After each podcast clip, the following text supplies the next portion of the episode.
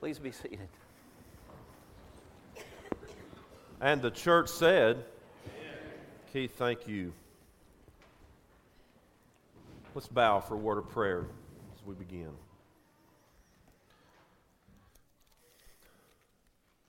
Father, we thank you for being our God.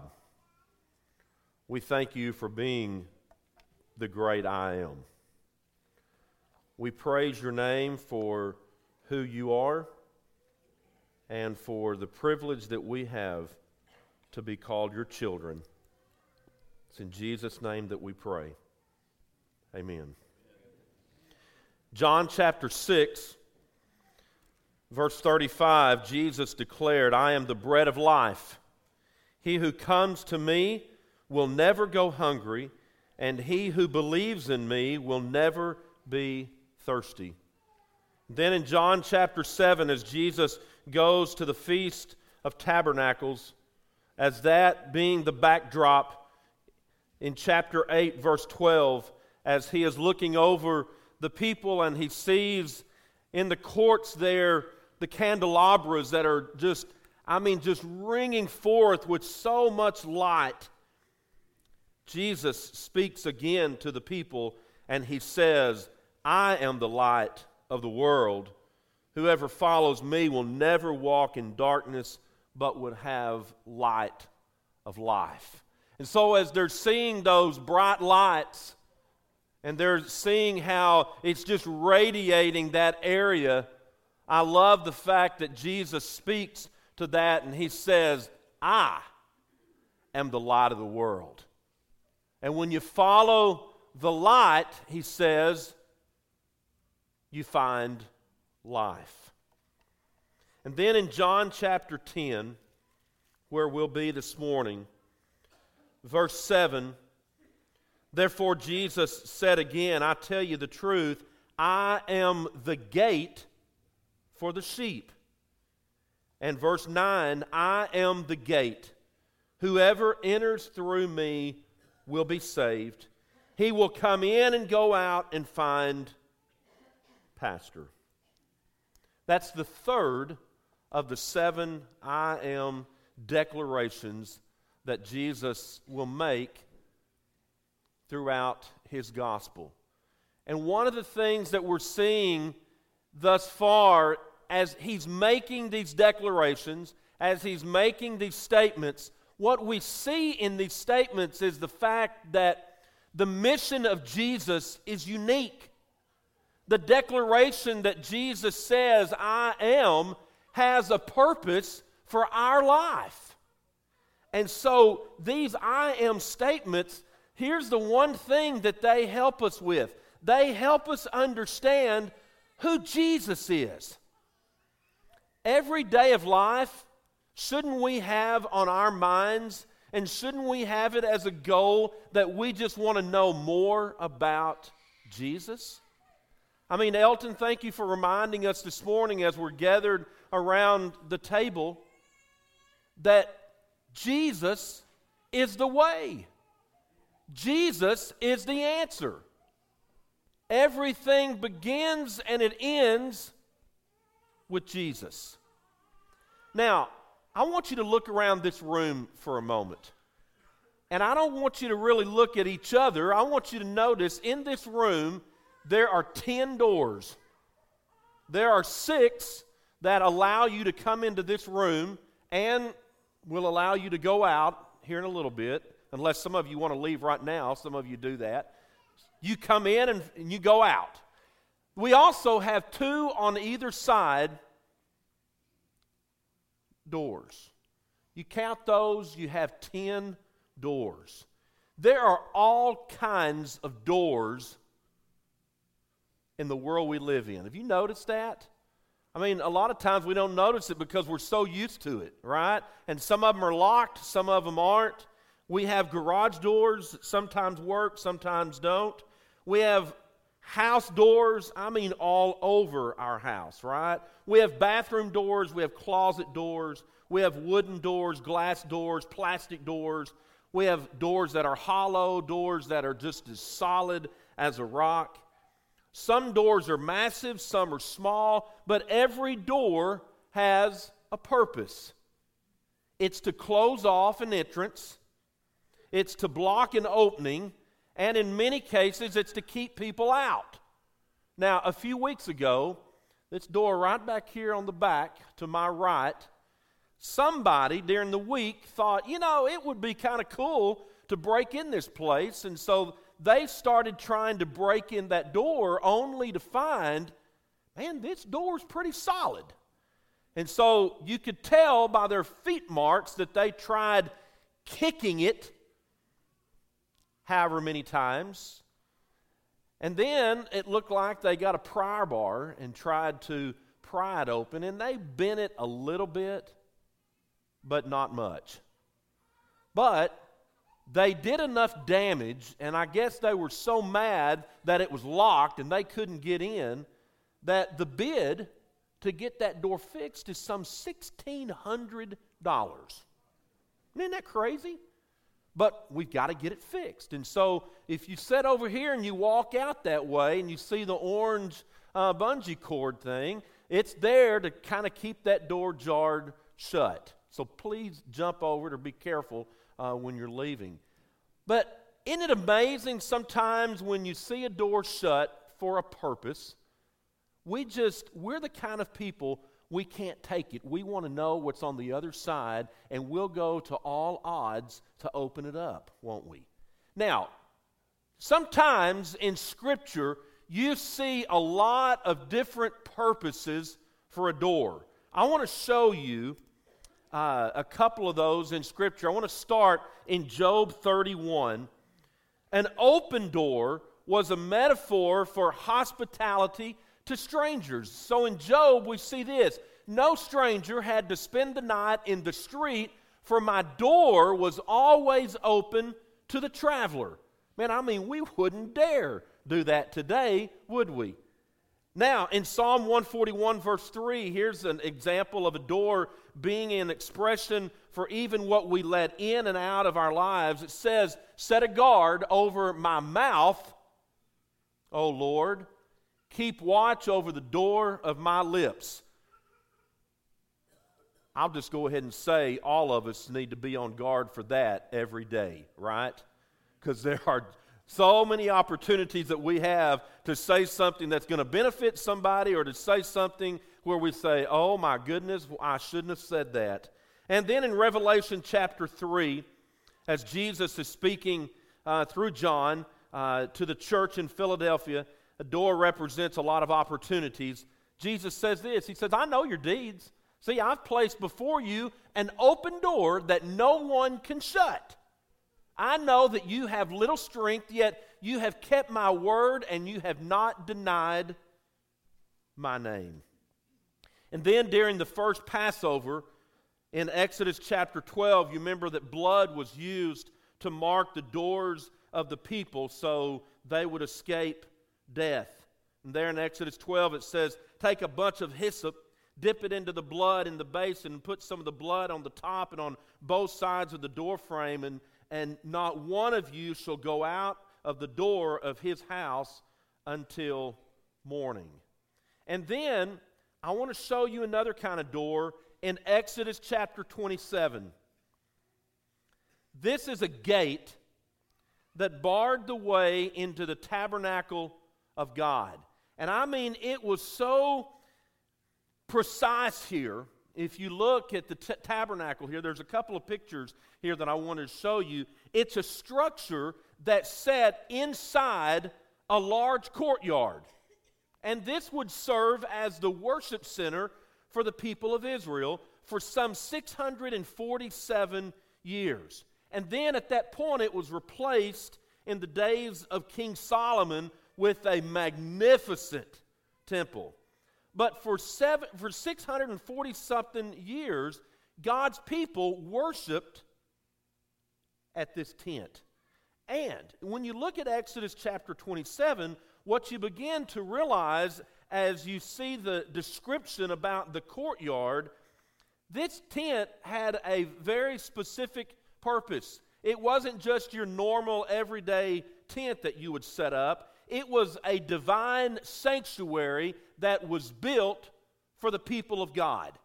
And every dimension had to be precise. In fact, it had to be so precise, every item had to have a spec. If you look over in Exodus chapter 35, God selected what we would call today a general contractor to make sure they were following the blueprints, to make sure they were following it just spec by spec, because it had to be right. And that guy's name was Bezalel. And I mean, he, he was a smart dude. And you know why? He didn't go to a trade school or a university like we have today to get an engineering degree. He got his instructions from God. That's a pretty important thing that says, you know, you better listen up and you better follow these specs because everything had a purpose for it. And so the reason that everything had to be precise was because through that tent, God was declaring some truths that needed to be shared with his people. In other words, there were deep spiritual truths about what it meant to live in the presence of God. You know, have we come so far as God's people that we have missed the mark on that? Have we come so far as God's people that we have forgotten that all through Scripture, this is a story, folks. And what we see in this story is the fact that God longs to be with his people. He longs to be with you. No matter what you go through, no matter what you're suffering, no matter what your victories are, God wants to be not just a part of it, God wants to be at the center of it all the time. And so, as there's heavenly truths to be communicated, my prayer every day as His children is that we can grow closer to Him. And the way that we do that, we have to keep in step with His will. We have to keep in step, and His Spirit allows us to do that. His Spirit guides us closer to the Father. That's why He left the Spirit for us in the first place, because He knew my people are human, they cannot make it on their own, and so He placed His Spirit that lives inside of us. It doesn't just work through the Word, it works in and through our very life. Aren't you glad to know that everywhere you go, everything you say, even before you say it, God's Spirit is living right there to guide you through it?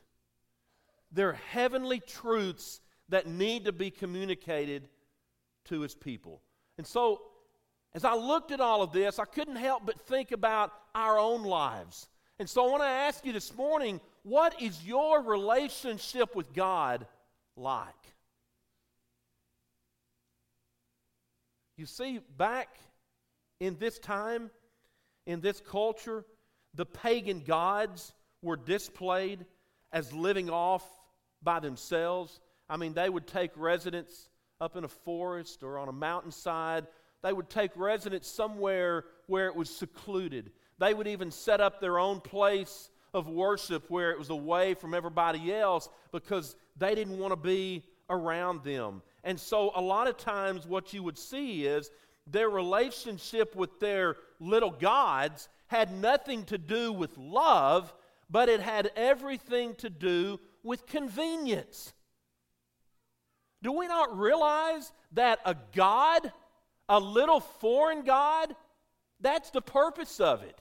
The purpose is for it to draw us as God's children away from Almighty God. It's to draw our attention away from the great I am. And so when we're drawn away from the great I am, guess what? Whatever it is that's drawing you, it's out of convenience. It's out of a way just to get you to get your focus off of Almighty God onto something else. And the lie that Satan feeds us is this other God over here, it's going to help you. It's going to make you succeed. It's going to make you feel good. And it's going to make you, you fill in the blank. All along, Satan's feeding us a lie. Because you know what it does? It's just drawing us farther and farther away from Almighty God. Think about it. We just sang the song this morning. The steadfast love of the Lord never ceases. His mercies, they are new. How often? Every morning. You bow down to a God of convenience, you're not going to find that.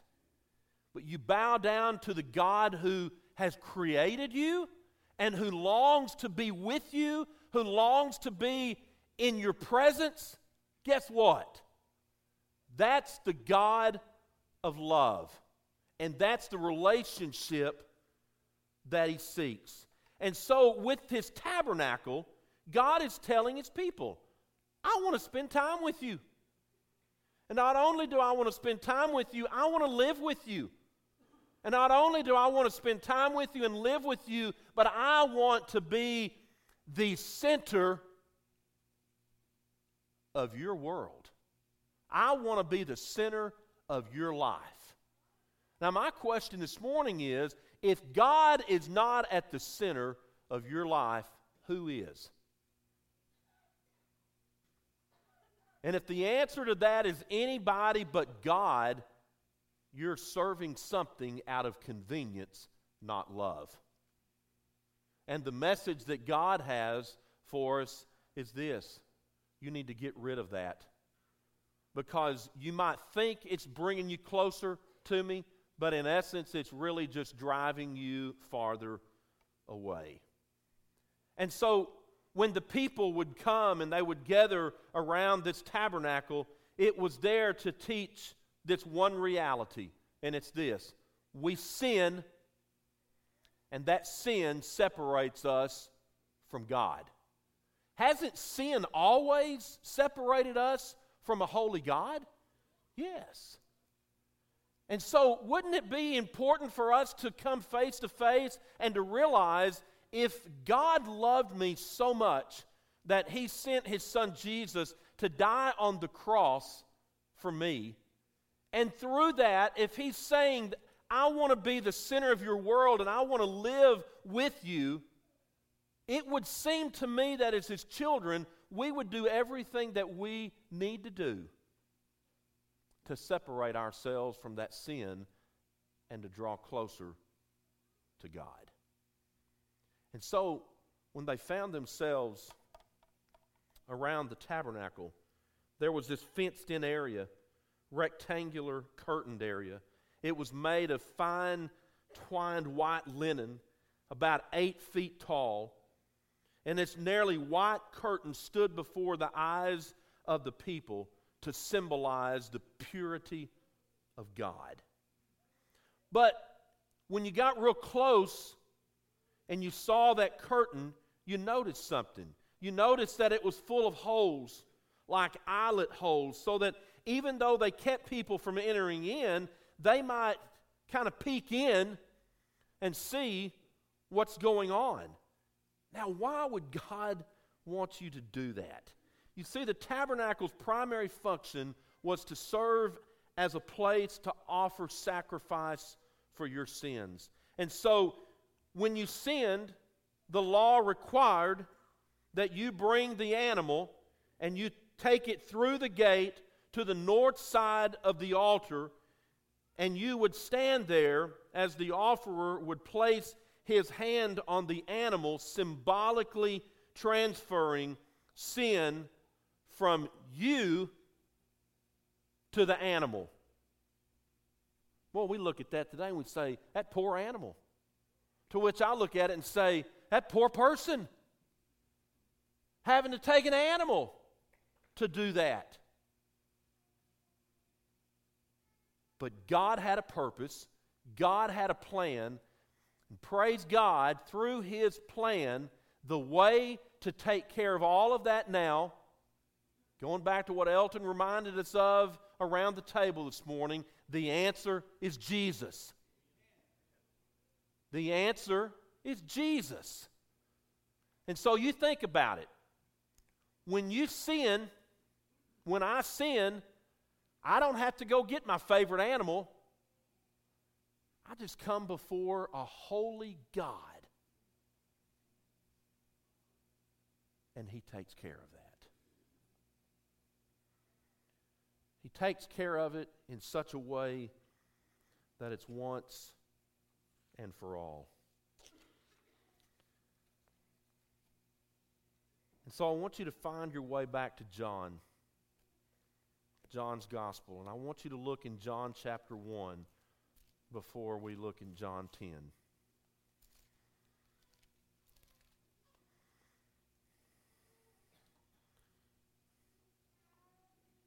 In John chapter 1, verse 14, as the Word became flesh and made his dwelling among us.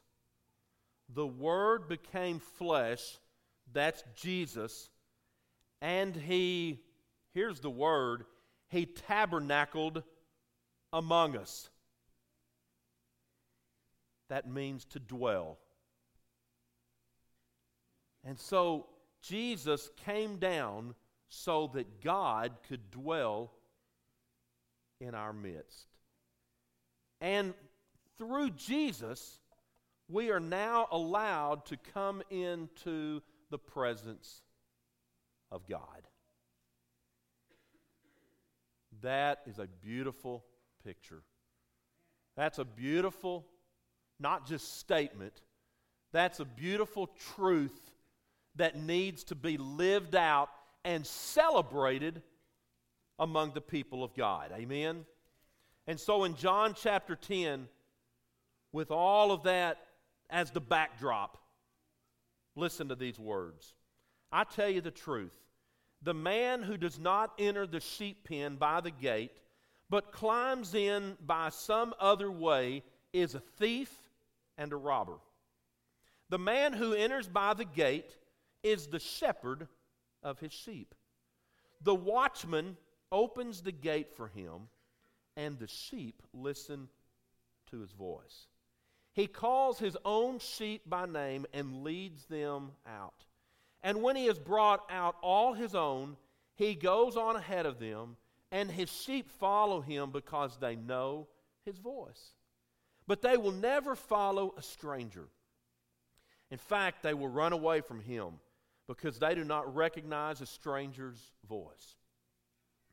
Jesus used this figure of speech, but they did not understand what he was telling them. And so he speaks again and he says, I tell you the truth, I am the gate for the sheep. And all who ever came before me, they were thieves and robbers. But the sheep did not listen to them. I am the gate and whoever enters through me will be saved, and he will come in and go out and find pasture. The thief comes only to steal and kill and destroy. I've come that they may have life and have it to the full. You know, when you look at this passage, the emphasis so often that we like to talk about is the warning about the thieves and how Satan, he has three purposes kill, steal, and destroy. That's a fact. That's the truth. Jesus said that. He says, But I've come that you may have life and have it to the full or have it more abundantly. So the emphasis here shouldn't be a warning about thieves, but it should be a celebration of God through the person of Jesus because he looks to the people a second time when they don't really understand it, they don't really get it, and he says, I'm the gate. All of these things that I'm describing to you, that's me. And because I'm the gate, I'm going to allow you to come in and go out and find pasture. So, church, do you see this? With Jesus, there is freedom. We've been set free but not to live the way we want, but to live the way that Jesus has instructed us as his children to live. And there's a big difference in that. But I think sometimes as his people, what we miss is even when we come to him and live with him and live under his lordship, there's freedom in that. There's so much freedom in that because, again, the relationship is based on love and not convenience. If you haven't heard anything else, understand that this morning. The relationship that you share with Jesus Christ should be one out of love, not just sheer convenience. It's convenient when we just go to Him when we want. You remember I Dream of Jeannie? Jeannie? You would rub the lamp, and then who would appear? Jeannie would appear and she would say, You have three wishes. And we would, you know, the people would long to wish for something. We don't have to do that when we serve and have a relationship with Christ out of love. It doesn't work that way. The steadfast love of the Lord never ceases. And so, all through Scripture, from Genesis to Revelation, the story is simply this God longs to be in the presence of his people. And in return, he longs for his children to be in presence with him. If we're not, we've got some soul searching to do. If God is not at the center of your life, if He's not the center of your heart, you've got some soul searching to do. May we do that. And may we pray and praise God daily that He sent His Son Jesus to rescue us. And not just to rescue us, but to say, I long to be in your presence. And I want to have a relationship with you. What's your relationship with God like? As we stand to sing an invitation song this morning, I want you to think about that. If it's just a relationship where you just come and go and, and you just look to Him when it's convenient for you, that's really not what He wants. He wants to be Lord of your life every day. And not just a part of your life, He wants to be Lord of your life. What's your relationship with Him like? Think about that this morning. And some may need to respond to put them on in baptism. Some may need to respond to just say, I want to be closer to God and allow this church family to pray with you. Maybe there's an individual here that you want to seek out to pray with you. I don't know, but I know this. We stand ready to help in any way that we can. And we want to do that right now as we stand and as we